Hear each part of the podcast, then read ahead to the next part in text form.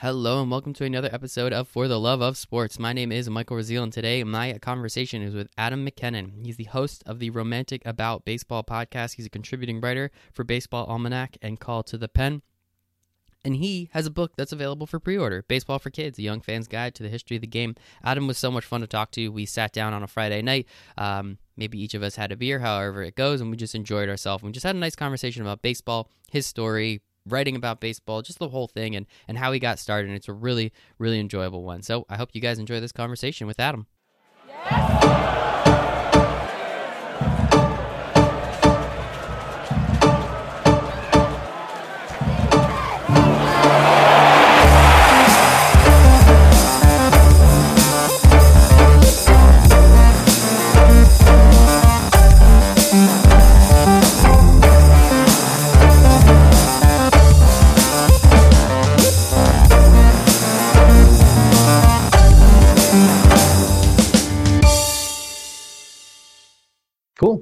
Killer. All right. Very cool. Today, special guest Adam Mackinnon, host of the Romantic About Baseball podcast, contributing writer for Baseball Almanac and Call to the Pen. And I, I even put in my notes, I put a big ha next to it because it's a pretty cute way of, you know, you're a writer, pen, yeah. bullpen. I thought that was kind of cute. Member of the Internet Baseball Writers Association of America. Real curious about that. And recently, his book is now ready for pre order Baseball for Kids, a young fan's guide to the history of the game. Adam, appreciate you hanging out with me tonight, man.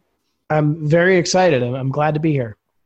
It should be a little bit of fun. I think we're we're we're, we're both have microphones. So that means we've done this once or twice. So I'm, yes. Pretty excited about it. But Adam, my first question to everybody on For the Love of Sports podcast is, why do you love sports so much? Man, that's a ooh, that's a great question. You know, I, I think because it lives in two worlds. It lives in the objective and the subjective. Uh, for me, that's always been the most fascinating part, most especially about baseball, is that, you know, on one hand, there's hard numbers, there's hard facts, right? Um, I'm not going to compare, say, like, you know, Nick Markakis to, uh, you know, uh, Roberto Clemente. A- a- but yet, you know, that's objectively true. But then when you like when you blend the two together, well, if Markakis gets this three thousand hits, it's you know it's. Not the same, but it's you know. So I love the idea that it lives in the objective and the subjective world in, its own right. So mm-hmm. I think that's really what's drawn me to sports. You know, and you could you could copy and paste it into other sports. You know. Um, why Barry Sanders was so was so phenomenal on the field and and how does he compare to Marcus Allen and then you look you know you go to hockey and it, it, there's so many different avenues that you can compare and contrast and live in both worlds mm-hmm.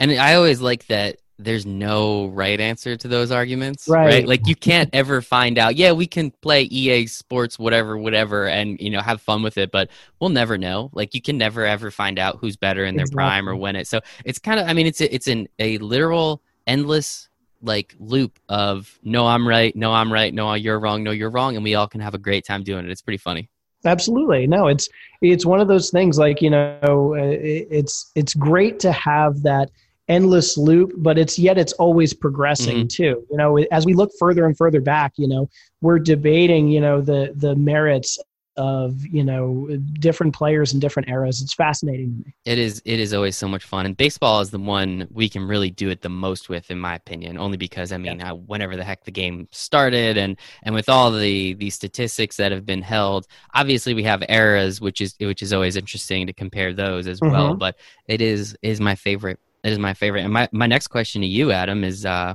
when did you fall in love with baseball oh man i fell in love with baseball I just reconfirmed this with my dad.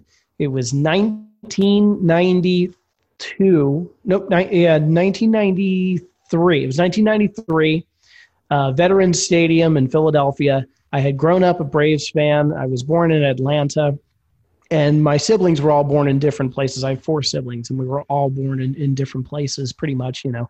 And so, but I was the only one born in Atlanta, so that's what I had mm-hmm. everyone and the Braves. I, you know, I'm a uh, older millennial, so I grew up with the Braves being in their prime. You know, Chipper Jones, Javy Lopez, Andruw Jones. You know, and all those great, and of course the big three. Uh, you know, the great teams, the great uh, Braves teams of that era. And so I fell in love with it the first time I went to a game, and that was in we were living in uh, just uh, outside of Philadelphia in, Delaware, and we went to a game, and it was a uh, it was the first round of the playoffs in 1993. The Braves lost, but there was but the fact but I still left the stadium feeling like I had just seen something I would like in my kid mind I I would never see this again. Mm-hmm. You know, uh, this was this was amazing, and I'll never get to see this again. This was such a privilege, and I just remember thinking like that was so cool and, and that's where that's where really probably that, my defining moment. That is awesome, man. Yeah, I mean, especially so was that uh, just correct me? Was that your first game you ever went to? It was my first game I ever went okay. to. Yeah, and it, yeah, it was I, I, was spoiled. Game? Yeah, man. I was. Yeah, I was spoiled. It, it, from what from what we can tell, my dad and I are kind of piecing it together a little bit, but from what I believe, I distinctly remember it was either ninety two or ninety three because I, David Justice was on the team, and I just I have this like single photographic memory of David Justice rounding third as the ball was caught and the inning ended, and I just it, it, so that's the only like that's the photographic memory I can draw. I can tell you where I was sitting. Mm-hmm. I can mm-hmm. tell you what the what happened. I know the Braves lost. So somewhere in that range, mm-hmm. but I couldn't tell you exactly when. That is awesome, and honestly, I'm just happy that you made it out alive. Uh, going to mm. Philadelphia mm. as a uh, as a visiting fan, I've done that once or twice, and I've almost died. So I will never ever that's, do that again. That's another podcast for another time. Oh goodness! well, honestly, on this show, I rip Philadelphia all the time. I live super close. I'm there all the time too, so hopefully no one knows what my face looks like. But no, uh, hey man, it's it's cool. Is you know it's funny. All of my you know I grew up in Philadelphia pretty mm-hmm. much, but I've always been a Braves fan my whole life. So I had to I had to sit through 2008. I had to sit through all of those good teams because I was that was like you know 2008 is like I'm 22. It's you know I, am able to kind of you know mm-hmm. really get into the game and stuff. And yeah, that was it was they they did not take it easy on me. mm-hmm. So uh, I mean, I guess it's just I've never been anywhere else on planet Earth where if you just wear an opposing team's jersey, they will yell and scream at you. I've I've been in New York City all the time, and you see oh, people oh, yeah. wearing Boston, you know, Red Sox stuff, and it's always just like that guy's got some balls, and like that's that's the yeah. extent of it. You go to Philadelphia, I literally went to not even Philly. I was down at the beach, just like kind of close to Philadelphia, and yeah. I had Jersey a Giants. Shore. Yeah, yeah, yeah. I had a Giants jersey yeah. on or a Giants shirt on, and people were literally, we were just sitting outside at a bar. People are just screaming at me. We're like, dude, it's it's baseball season. Like, calm down. It's just that's just Philadelphia. I respect them, but I also hate every single one of them. So I guess that's well, like like like so many things in my life, though. I, I have to ca- put this caveat in. It, like so many things in my life, there's a great duality to it because um, I, I also, as much as I hate the the Phil, the, as I despise the Phillies fandom and all that stuff, man, I'm a I'm an Eagles fan. Oh and goodness, and that's dude. that's even that's worse. The thing and you know what's it's it's interesting though because here here's my theory on it. What has drawn me to the Eagles was that Philly is a, a blue collar city. It's a blue collar town. It's a make your make your bread type of place, right? Because I lived in both areas. I lived in Miami where it's like you better have your bread when you get there, and I've lived in Philly where like that's where you you ain't got no bread. You got to make it, right? Mm-hmm. And so um, the the Phillies, I remember buying tickets and being able to walk straight down to the press box and heckle Jimmy Rollins at eye level because no one cared. I could walk straight in. And then 2000, you know, 2000, mm-hmm. you know, seven, eight, nine. Oh my God, you know, blah, blah, blah. They're like, you know, they're selling out. They're the most consecutive sellouts, you know, in, in baseball history, if I'm not mistaken. There was, there was a record at some point. Mm-hmm, mm-hmm. And that always drove me crazy. But with the Eagles, it didn't matter if they were 1 in 15 or 15 and 1 people showed up to the games and i always kind of respected that sort of tenacity and mm-hmm. that sort of dedication to the team and, and to me the, the phillies and flyers have always kind of really embodied that sort of blue collar nastiness that that this that philly does bring mm-hmm. and so I, I feel like I, I adopted the eagles uh, you know, when my and uh, I had no problem with it. I was a Falcons fan growing up, but but I adopted the Eagles when my wife and I got married, and um, I had no problem with it. Mm. Well, I appreciate the story, but I'm not. I, I'm not buying it, man. I don't blame you. Yeah, I, I, I, don't blame you. I, I don't blame I'm you. sorry. Hey, it is what it is. Again, I respect. Um, and I hate every single one of them. So we're We just don't have to. it at that. We're, exactly. we're awful. We're awful. It's cool, terrible. It's terrible cool. human beings. I will terrible own human that. beings. I will own that But all day. And so far, there. I'm thoroughly enjoying our conversation. You're drinking a Yuengling. You got a brace hat on. Uh, Is that a Yards T-shirt you're rocking? no. This is um, this is a. I'm a big Lord of the Rings fan, so it's Oh. the Mord, Mordor Fun Run uh, Oh, t-shirt. It's, Fantastic. Yeah, my my sister is my sister is also an enthusiast, so we uh, I like that a lot. gets me That's- all the memorabilia. Hell yeah, dude. A fun run. That is pretty funny. Uh, good stuff, dude. So that's when you fell in love. But when did you know that you were going to marry baseball? Like, when was it you're just like, I'm going to put a ring on it? We're going to do this. You know, 2015 World Series. 2015 World Series, that was that was my defining moment. That was that in terms of me really really really getting into baseball. Like I'd always been into it. I'd always really loved it, but watching the Royals coming back from 2014, right? Game 7, 90 feet away. I still I believe that Gordon could have made it. So do I. Yep. then- I was like, yeah, why aren't you running? Bumgarner's Right. not going to let up another hit. It's Just go seven, see what happens. What are you waiting Uh, on? Yep. So so uh, i that was probably the moment where i said yes this is this is too perfect and it was it was that series with with Cain going from you know and it was the it was the ALCS leading up to it and that was the it was the ALDS the ball goes. It was off the wild card game too. Remember they Right, were down. I think to the Blue Jays. Donaldson. I can't remember. Yeah, like they should have lost that game. Oakland Athletics it was Oh, okay. Oakland Thank you. Thank you. Thank you. Yeah. Yeah it was the I think it was the Athletics. Was that 2014 or 2015 it, whichever one it was. Yeah. it was it was the the the sort of baseball that was so absent from the game at the time. And it was so there was there was a and for lack of a better term like you know uh, bust out the cheese balls but there was something romantic about it. There wasn't there was it wasn't the colossal three run home run to to knock him over the top it was single single Stolen double base, stolen Lucas Duda base. era, Daniel Murphy era. Yeah, yeah, yeah. yeah, yeah. exactly I remember it all was it. just the mad dash it was just all of these moments sort of com- and i thought to myself while i was doing it i was like this is a this is a story like this is this is amazing like i'm going to tell my kids my eventually my my daughter who you hear in the background uh, while my wife's trying to give her a bath and get her ready for bed um, i'm going to tell her about this series and then that's where i really that's where i married baseball Mhm. I respect that. Yeah, if I uh, if I wasn't uh, just completely emotionally invested in that series, um, I would have liked it a lot Mm, more. right Yeah, I would have Yeah. liked it a lot more. Again, like i, I, almost like. forget what team i almost forget what team it is Yeah, because that series was so for a five game series hmm that series was was awesome and Yep. i don't care you know i and i and i could definitely relate to being a mets fan yeah and well not relate but i could i could understand being emotionally invested but but man what a great series It, it really was. I mean, there's very rarely a five game series where you can make a very legitimate argument that it could have been five games the other way. I mean, the Mets are the first team to ever blow Correct. three saves in a World Series before. Like that's never happened, and they all came after the seventh or the eighth inning, if I'm not mistaken. Like it is, Mhm. it's insane just how how nuts that whole series was. Not, it's never supposed to happen like that, right? Like that's not Right. supposed to happen, and and it's it's always funny because I look at it and it's just like yeah, four to one you know they celebrated on our field but i remember i watched just about every single pitch and e- the whole time i was like i think the mets are going to win Yep. and then at the end they don't and, and it's just like it is crazy and again if i wasn't such a die-hard live and die mets fan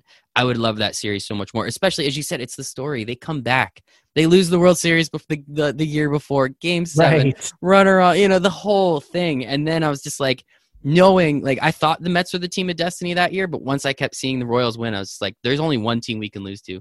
No questions asked. One team we can lose to. We would have crushed the Astros because the Mets had a strikeout pitching staff, and all they did was strike out back, back then. Same thing with That's the Blue. Jays. Like it was an absolute joke. I knew the only team the Mets were going to lose to were the Royals, and once they got there, I was just like, son of a bitch, this is this is going to end badly, and it did. Well, that whole postseason was so was so great too because that was also, you know, um, the Blue Jays come back and that Mhm. wild seventh Yep, inning. the Jose Bautista just rocking the baseball Oh, bat. Oh, God, I like love it, that dude. that whole postseason is is probably my my my um my marriage was the 2015 postseason. The honeymoon was the World Series. There you go. I like that. Yeah, and Daniel Murphy, he had all those home runs. Clayton Kershaw and Zack Greinke couldn't beat Michael Conforto. Like it was just the weirdest thing going on. And when the Mets just kept winning, I was just completely dumbfounded. But it is what it is. That's a good one, man. I'm glad you put the ring on it. Then um, I think that is absolutely fantastic. So one thing I, I spoke about it a little bit before. You are a contributor. You do you do write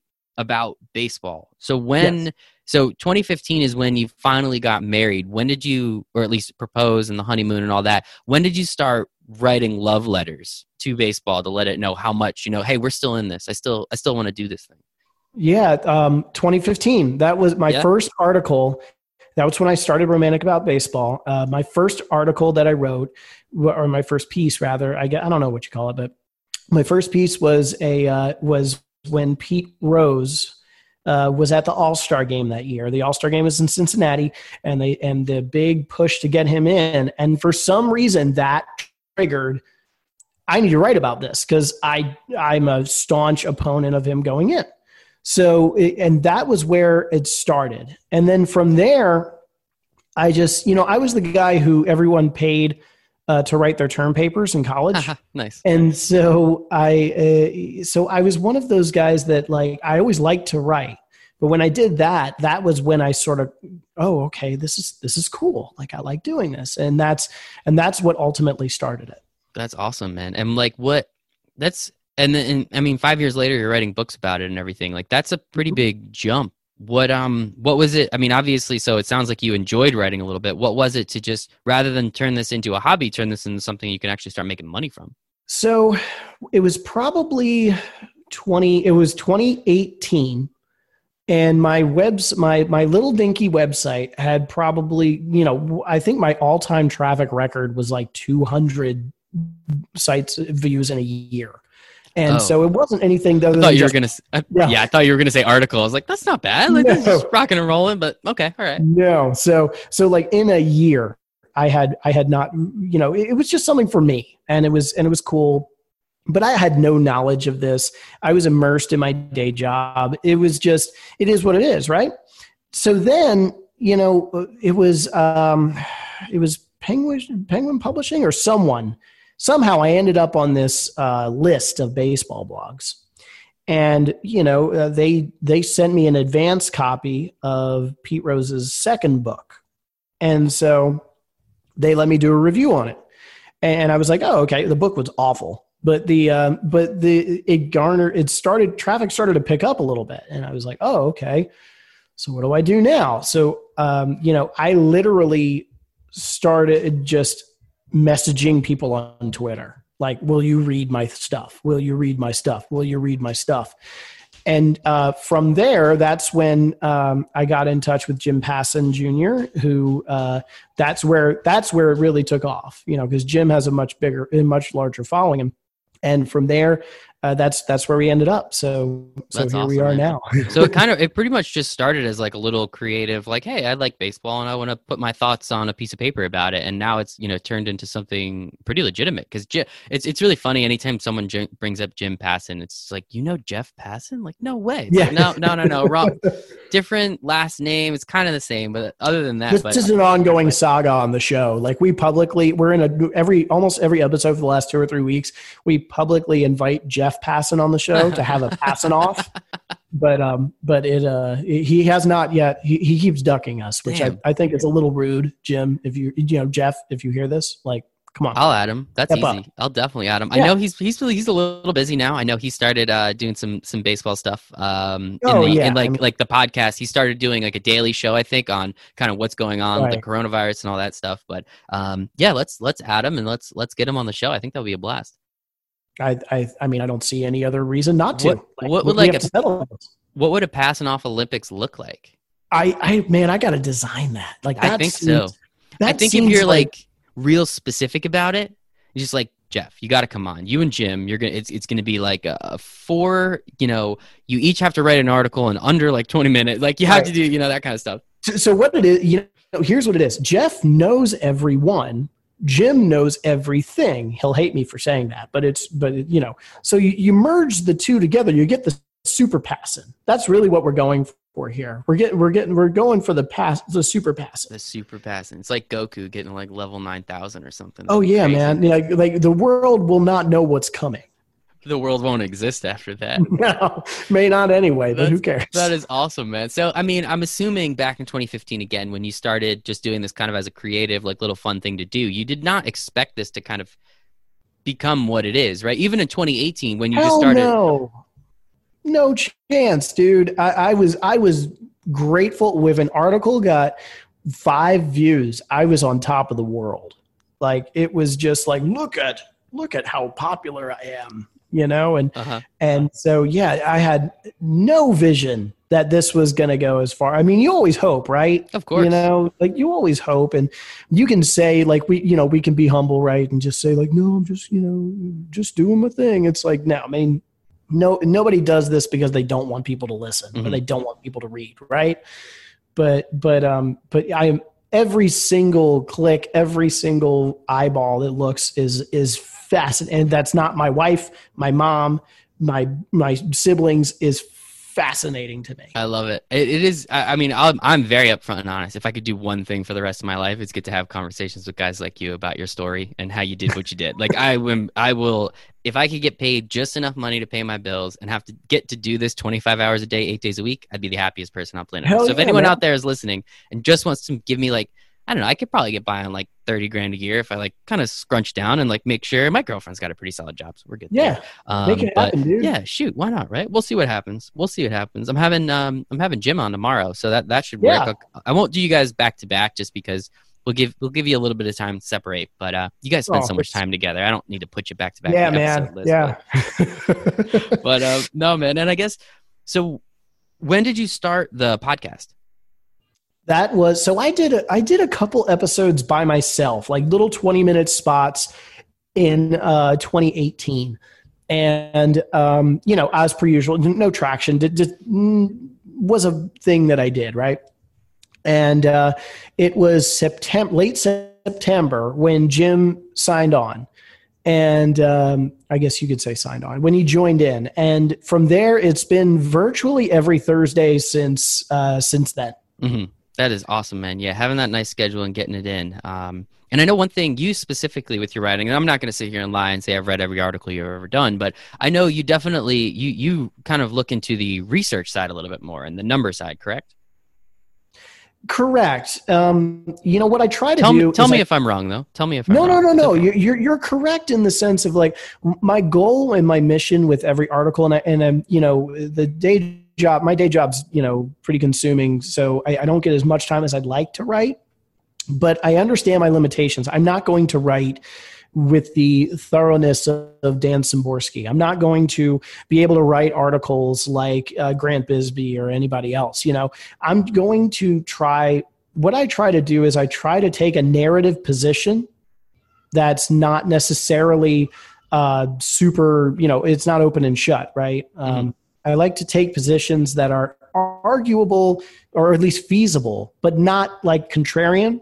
Mhm. And then I try to back them up like uh, you know i did an article with uh, for uh, baseball almanac uh, on Luis Tiant uh, and, and his hall of fame case do, do i really like gun to my head do i think Luis Tiant's a hall of famer probably not but there's enough there that if i take a you can take enough surface level research and blend it with an interesting enough narrative that even if it's not the most rock solid case it's the fact that we're talking about it and we're having a legit conversation is the that's my that's what I like to do. Mhm. So the research is really to back up the narrative more so than the narrative backing up the research. Mhm. That's interesting, and I mean, again, that's the again, that's the coolest part about baseball, right? Like you can Right. there's there's enough statistics that you can pretty much make anyone anything at this point, but at least you're not you're not doing it to be like Stephen A. and just argue to argue. There's Right. it's it is arguable,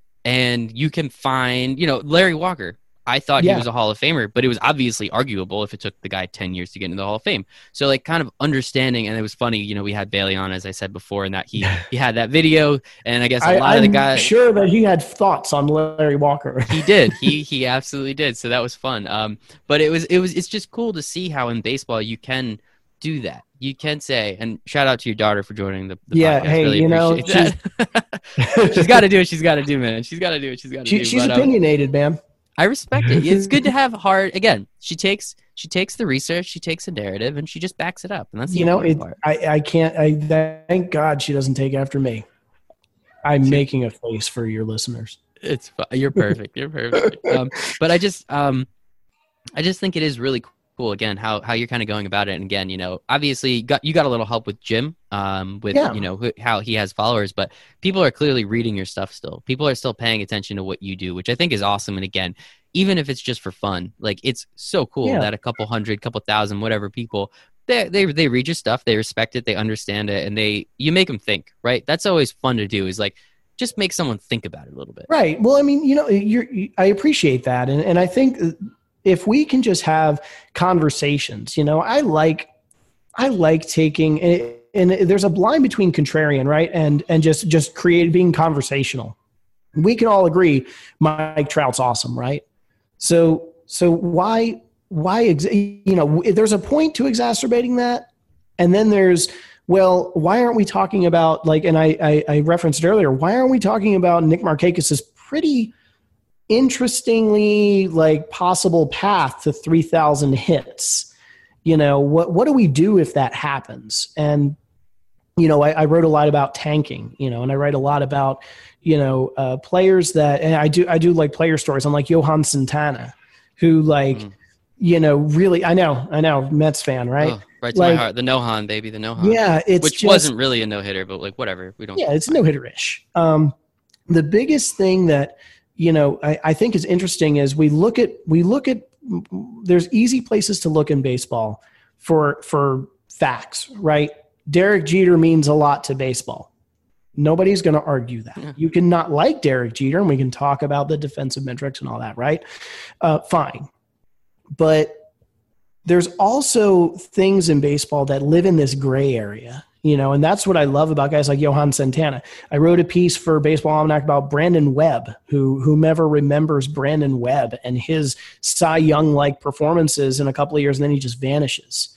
Um, you know, one of the things that I really enjoy is the I enjoy the gray area, you know, and, and that's and that's what I find most interesting about the game. And that's that's why we love baseball, man. There's so much of it too. That's the crazy part. And every uh every silver lining's got a touch of gray too, so we can always enjoy that. A little Grateful Dead too. Why not? But Yeah. uh no, man. I, I think baseball is just my favorite. You know, you bring up Johan Santana, and he means everything to Mets fans because he's the only no hitter we ever had, which is Right. so cool. But we all kind of know like it wasn't really a no hitter, unfortunately. But we still take it. I mean, you know, Andres Galarraga has a perfect game, but unfortunately, Yeah, he does not. right? Yeah, it's like it's super crappy, but it is what it is. And then you know, obviously, for thankfully the Mets at least paid him. That's the thing. Like I'm still happy about. Like they ruined his career, man, but at least they paid him, so I'm happy about. True. That, so, You know what? Can't argue with that. yeah, and then him. I mean, back in the day, man, that changeup was insane. Uh, Um, you know, I he was on actually called the especially. article uh, "Pulling the String" because it was,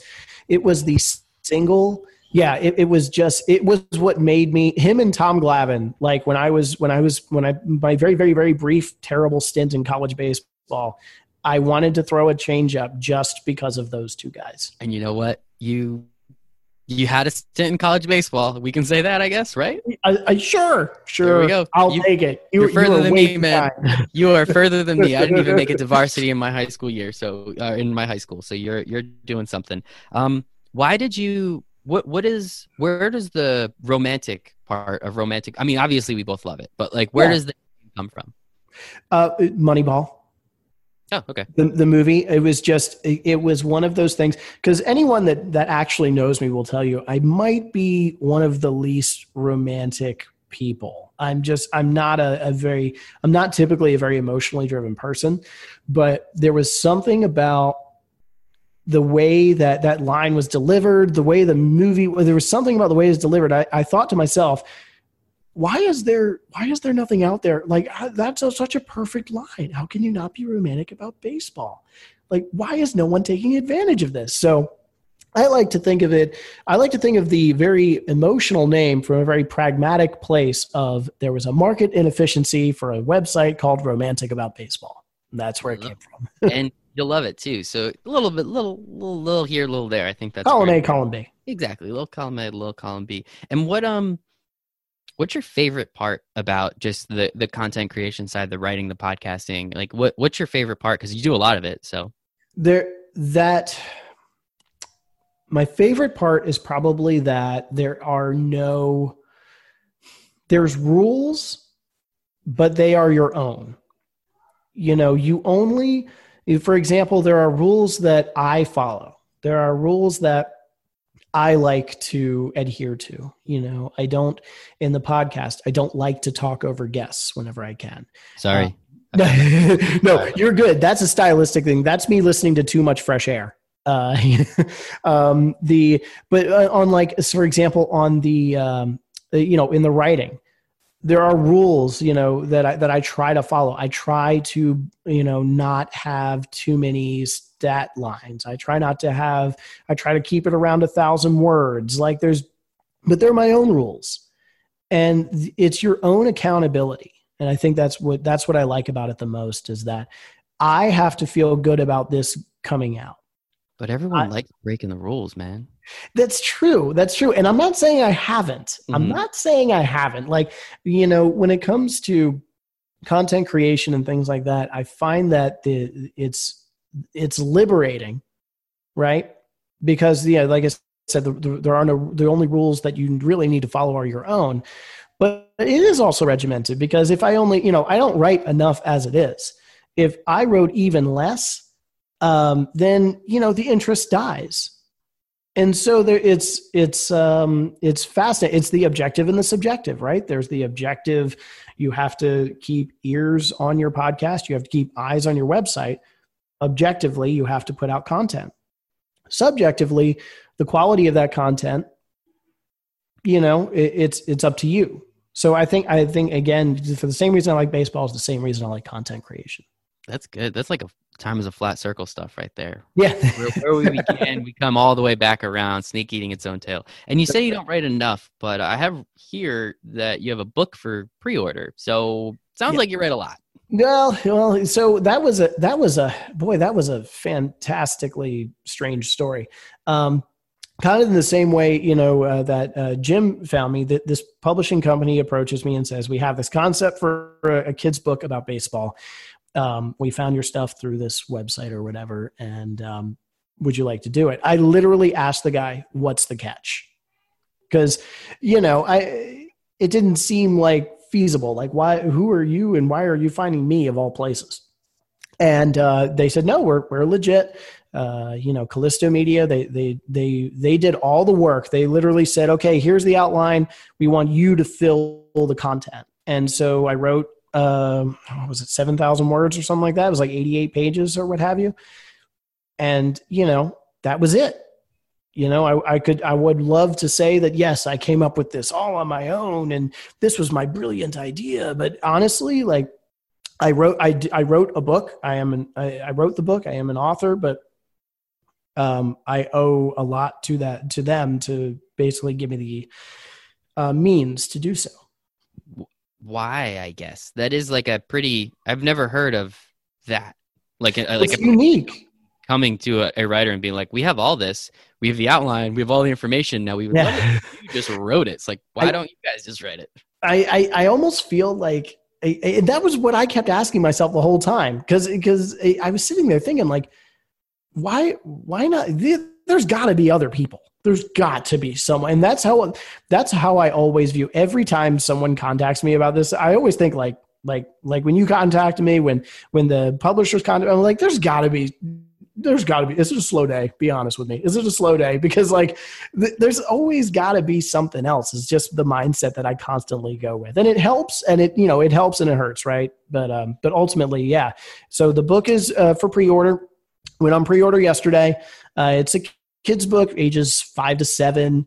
Uh, just sort of chronicles the the history of the game from its very early goings to you know giving giving kids not only something to learn about but something to look forward to as well you know it talks about the stars of the future you know ronald acuna and mike trout and all of these players like that are coming up saying like hey you know you know get to a ball game see this you know that type of thing That is pretty cool. What was that? I guess I, I had all these questions lined up because I'm actually in the process of writing a book as well. Yeah. Um, but I guess I'm still kind of curious. Like, what is what was that process like? What was the length of time, and and how how long did you dedicate, and how much effort and energy were you? Again, it's your book, right? You're the author, Right, No matter right. what. So uh, you obviously put your pride and your effort into. But what like I guess they pretty much took all like the annoying stuff out. It's all the research and all the doing. Now you just get to do the fun part, right? Well, believe it or not, I did my own research. But what Oh, they okay. what they did was they they provided the outline and uh, basically said like this is what we this is what we want to cover. You know, we don't know anything. The the and my editor actually said like I don't know anything really about baseball, so I just this is what we we think is important. You tell us what should be covered, and uh, it took me uh, the uh, edit the outline. You know, finalizing that took about two weeks, three weeks. The writing took about a month. I, we did about, I guess you could say we did a, a section every week, like Monday through Sunday. It was here's the next milestone, here's the next milestone, and so we knocked that out in, in a month. And then after that, it was just about another month or two of just editing. Mhm. And you know, like this is a little long. This is you know, it's a kid's book, so you're talking you know maybe 100 words per page. You know, nothing serious. So, um, you know, it was editing, it was curtailing, like, you know, I had never written a kid's book before.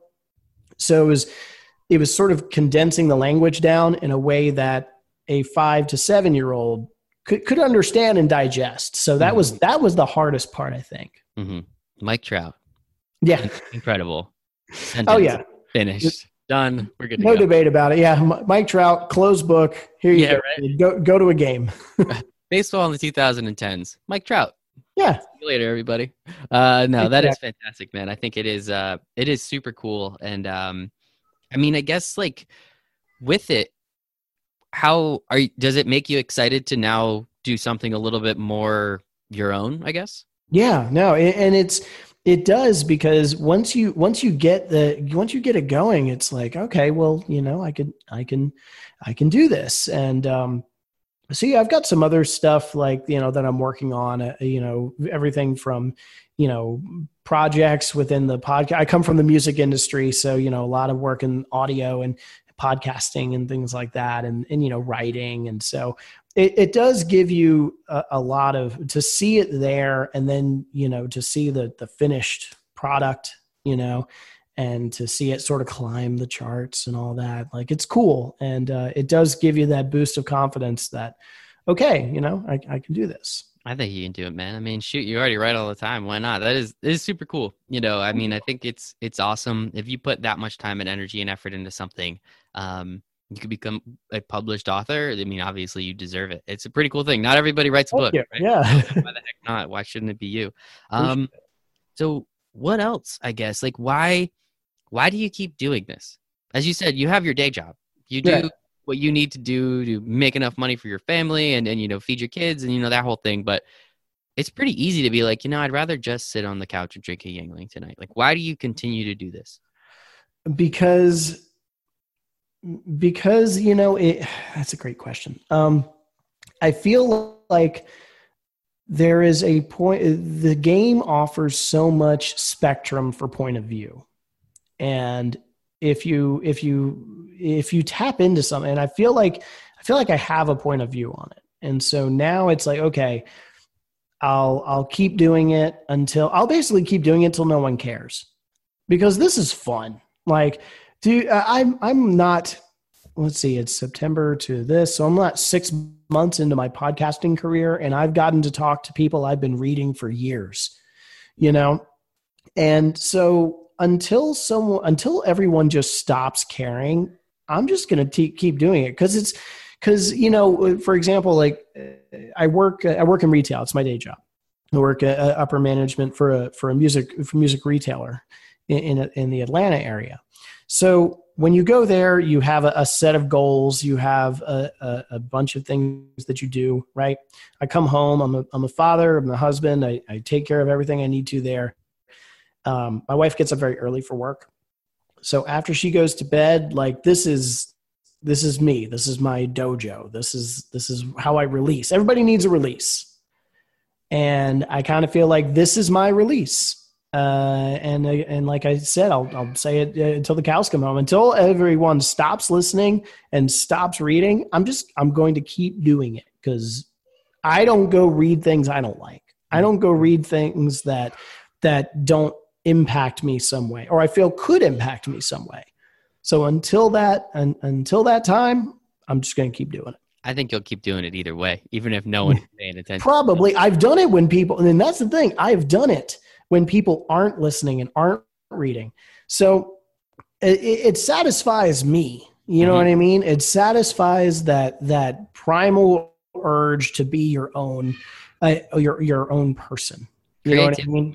Who doesn't love to be like the coolest part about creativity is the more you use it, the more you get. It's the only thing like that.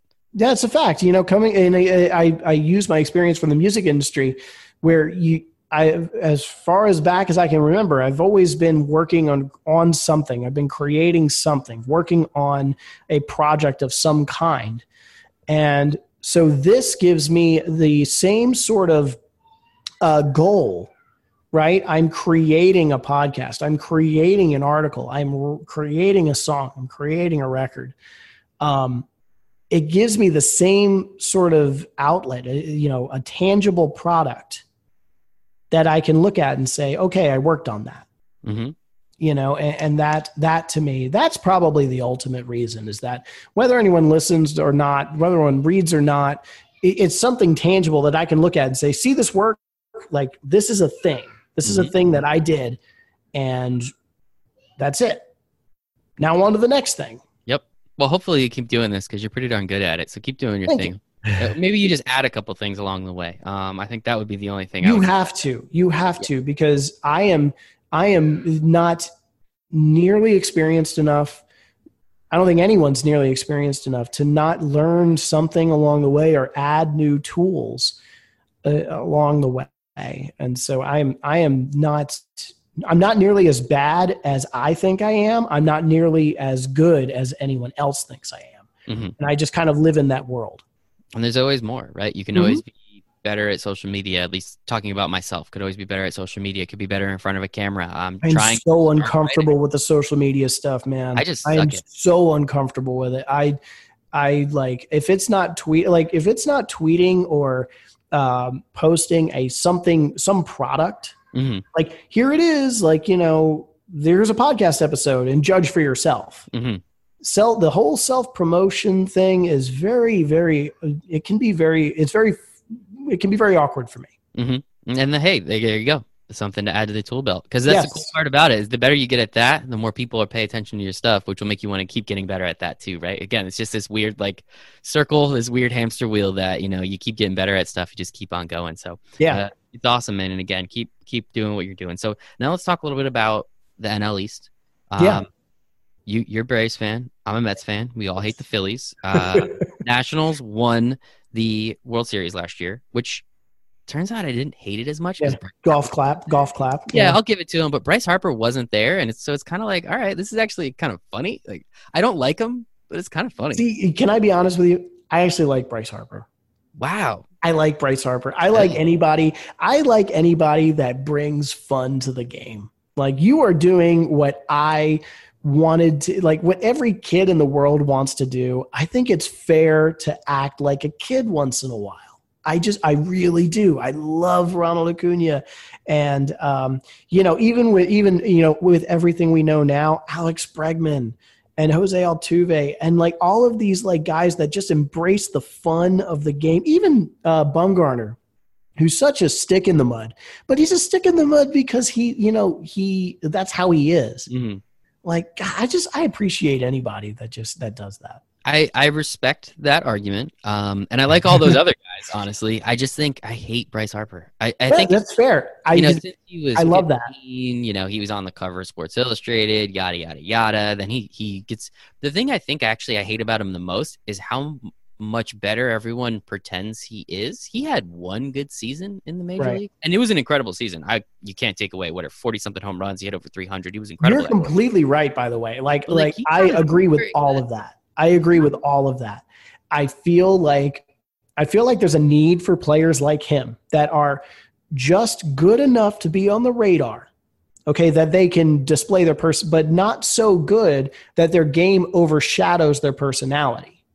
I think there's a place for players like that. You want that guy who's a villain to everyone else and a savior to oh, to you. Mm-hmm. Mm-hmm. You need that. You need more of that in baseball. You need more of it, and I think Bryce Harper is that guy. I am all for personalities. Literally, before we got on, I watched the uh, Trevor Bauer, the Sandlot game that he put on. I don't know if you watched oh, that. Yeah. I, I love, awesome. I love, I, I can't stand Trevor Bauer, uh, Trevor Bauer in a lot of ways. I, I, I love to hate Trevor Bauer. I love I, to, I don't hate him. I love to be like, what the hell is this guy doing? Right. I think that's what I like the most about him. It's just like, because my girlfriend, she, she knows some of the players. Obviously, the Mets are yeah. always on whenever they're on, so she kind of knows, you know, Pete Alonso and Jacob Degrom. You know, she knows the household names essentially. Sure, yeah. But she was just like, "Who is this guy?" I was like, "Honestly, this guy's a nut job," and he's trying to do stuff which is kind of cool like with momentum he's trying to bring more stories for baseball players which i'm all about i love that because i think oh, that's yeah. the thing that's missing from baseball so i totally agree with you on all the guys with personalities but dude it's crazy like oh he's, he's he's nuttier than squirrel turd at a peanut factory trust me sorry if, but but the you know uh, is, that guy, is, that a reference to something no I that i just no. made that up. Um, i like it. I use it at work a lot. Um, the um, I'll use a guy from your team, Marcus Stroman. I, I think that the guy is fantastic. I, I like guys that embrace the fact that they have the platform. Francisco Lindor's another one. They embrace the platform they're given to advance the game to a younger crowd and just say, Dude, I'm 25 years old. I make millions of dollars a year to play the game I've been playing my whole life. Are you don't, you know, are you really going to bring me down over this? Like I I love that.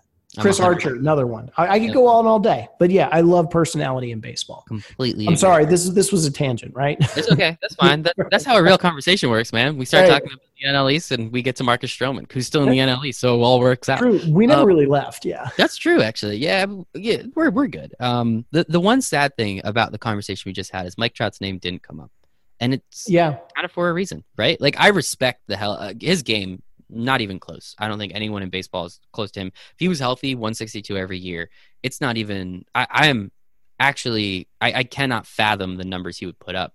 But and, I know right. Rob Manfred like came out and he was like, "Well, if Mike Trout, yada yada," it's like, first off, you're a dick, but second, you're kind of yeah. right.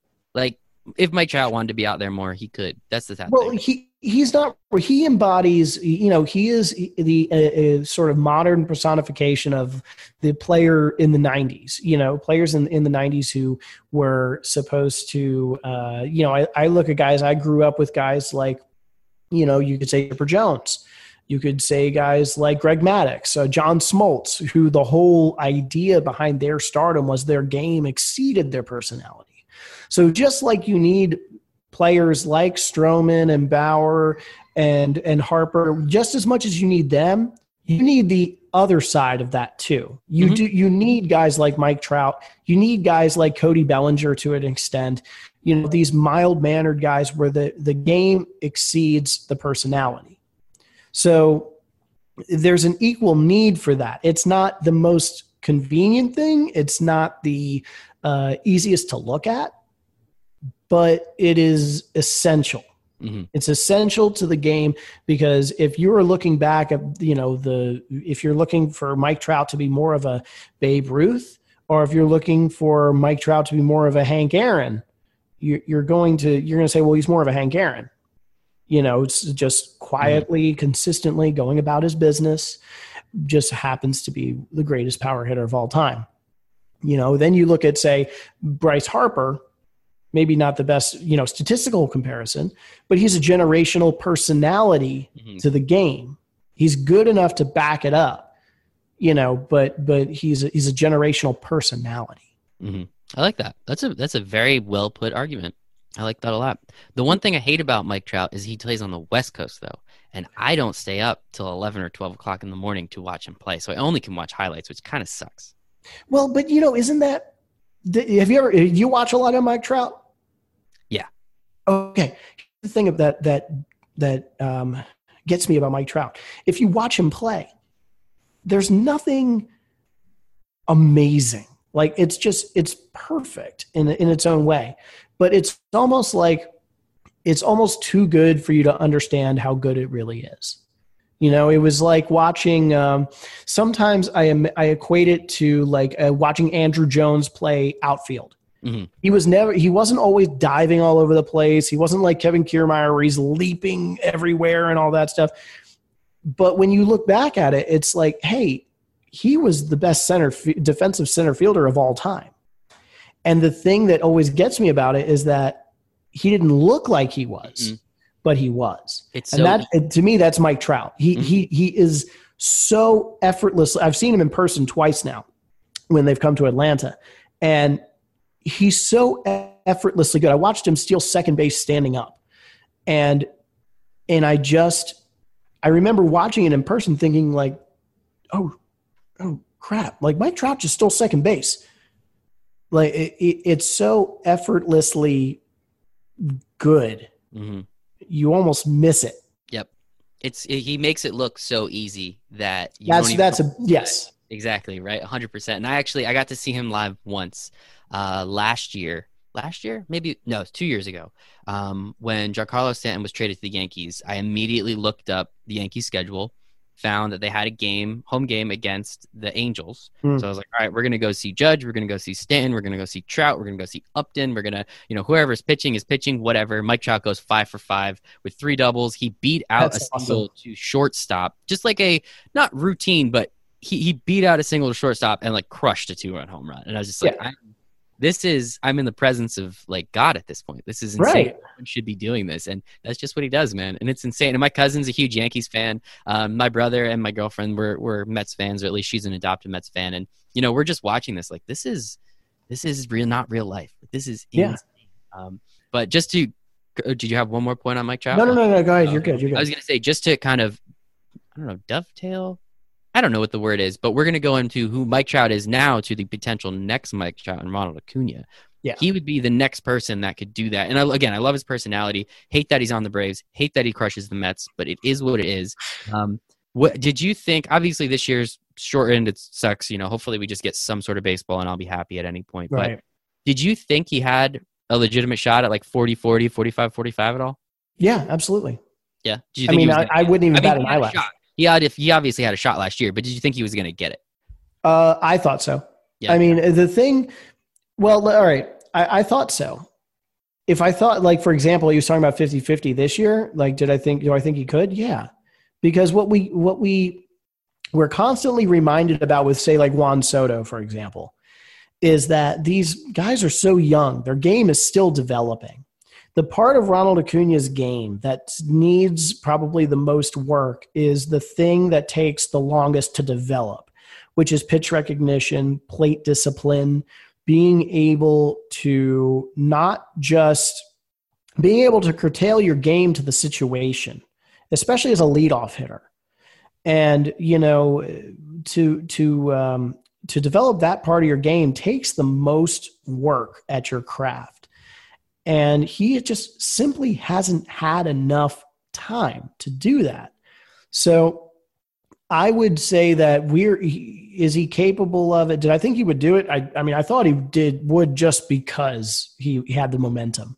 Do I think he could do it? I I think he could be one of the four or five most complete players to ever play the game because so much of his game has already evolved to this point.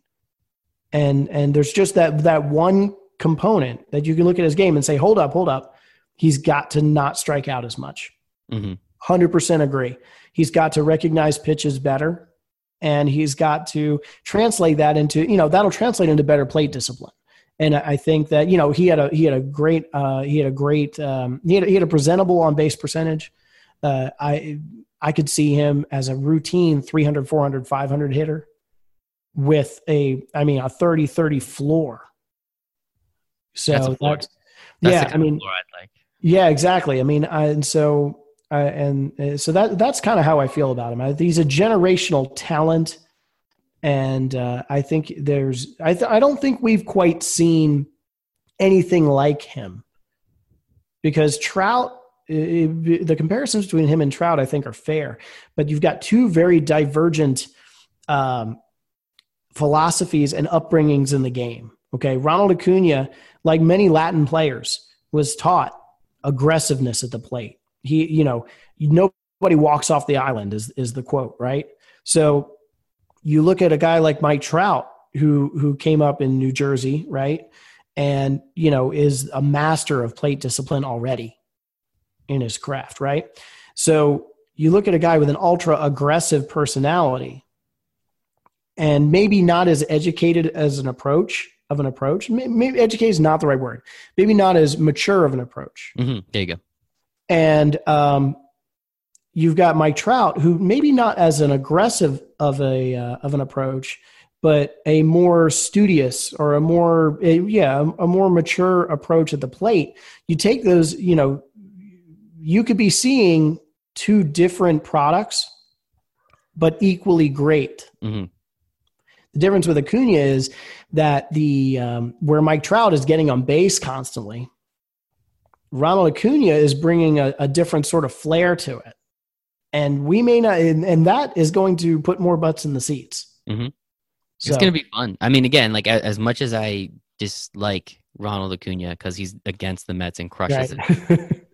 him as a player, it's just he is so much fun to watch too. That's the thing. Like we as we said before, like Mike Trout, you're like watching, you're just like, all right, he made that catch, and then you like overlay any other center fielder, and you're like, wait a second, like only two guys in the whole league can make that catch. Right. How did he do that? Like it's you know, it's as you said, he, he makes it look so easy. Like Acuna makes it look like so much fun, and right. still crushes it. It's kind of I equate it to Mike Trout is like watching a great classical composer. It's so mm-hmm. precision. It's so precise. It's so in order and it's so fantastic. But then you go to Ronald Acuna and it's like watching it's like watching a great rock band. It's like there's there's there's little slips and there's little things that happen, but it's the imperfection. It's still it's just as uh, it's just as good, mm-hmm. but just good as good for different reasons. Hundred percent, hundred percent, man. I love it. It's good stuff. Um, Adam, this was wonderful. Yeah, I feel like great. Talking honestly, but I'm sure you want, your daughter keeps saying you know something. I can't hear what, exactly what she's saying, but well, Frozen sure. two. Uh, Disney uh, Plus put Frozen two out early, and for for two year old for being uh, sort of like uh, you know, um, social distancing and staying home with a two year old, uh, Disney's the real MVP for putting. I respect that. I respect the heck out of that, man. Um, but no, sincerely, would love to have you on again, especially when baseball comes back around. We can just I feel like we could talk for hours, man. Anytime, man. What a, what a thrill. It. Thank you. I love it. Adam Mackinnon, host of the Romantic About Baseball podcast, contributing writer for Baseball Almanac, Call to the Pen, member of the Internet. Oh, I forgot to ask you about that. The Internet Baseball. Yeah. We'll, we'll save that one for next time. How's that? Yeah, sound? yeah. The sequel. The Internet. Yeah, the Internet Baseball Writers Association, and his book will be coming out. When does the book come out? So it's ready for pre-order. When does it come out? Yeah, it's ready for pre-order now. It, it, the official on sale date as of this moment is April twenty eighth. April 28th. Baseball for Kids, a young fan's guide to the history of the game. Buy it for your kids, your nieces, your nephews, your uncles, your cousins, your brothers, whomever, because I'm sure they'll all love it. Adam, sincerely appreciate your time tonight, man. Happy, happy to do it. Thank you so much, sir. Thanks so much for listening to this conversation. I hope you guys enjoyed the the uh, just the talk Adam and I had, just general about baseball. It was a lot of fun, as you heard. We went off on a couple different tangents, but that's how conversations work. So it was very enjoyable, and I'm glad I got the opportunity to hang out with Adam on this one.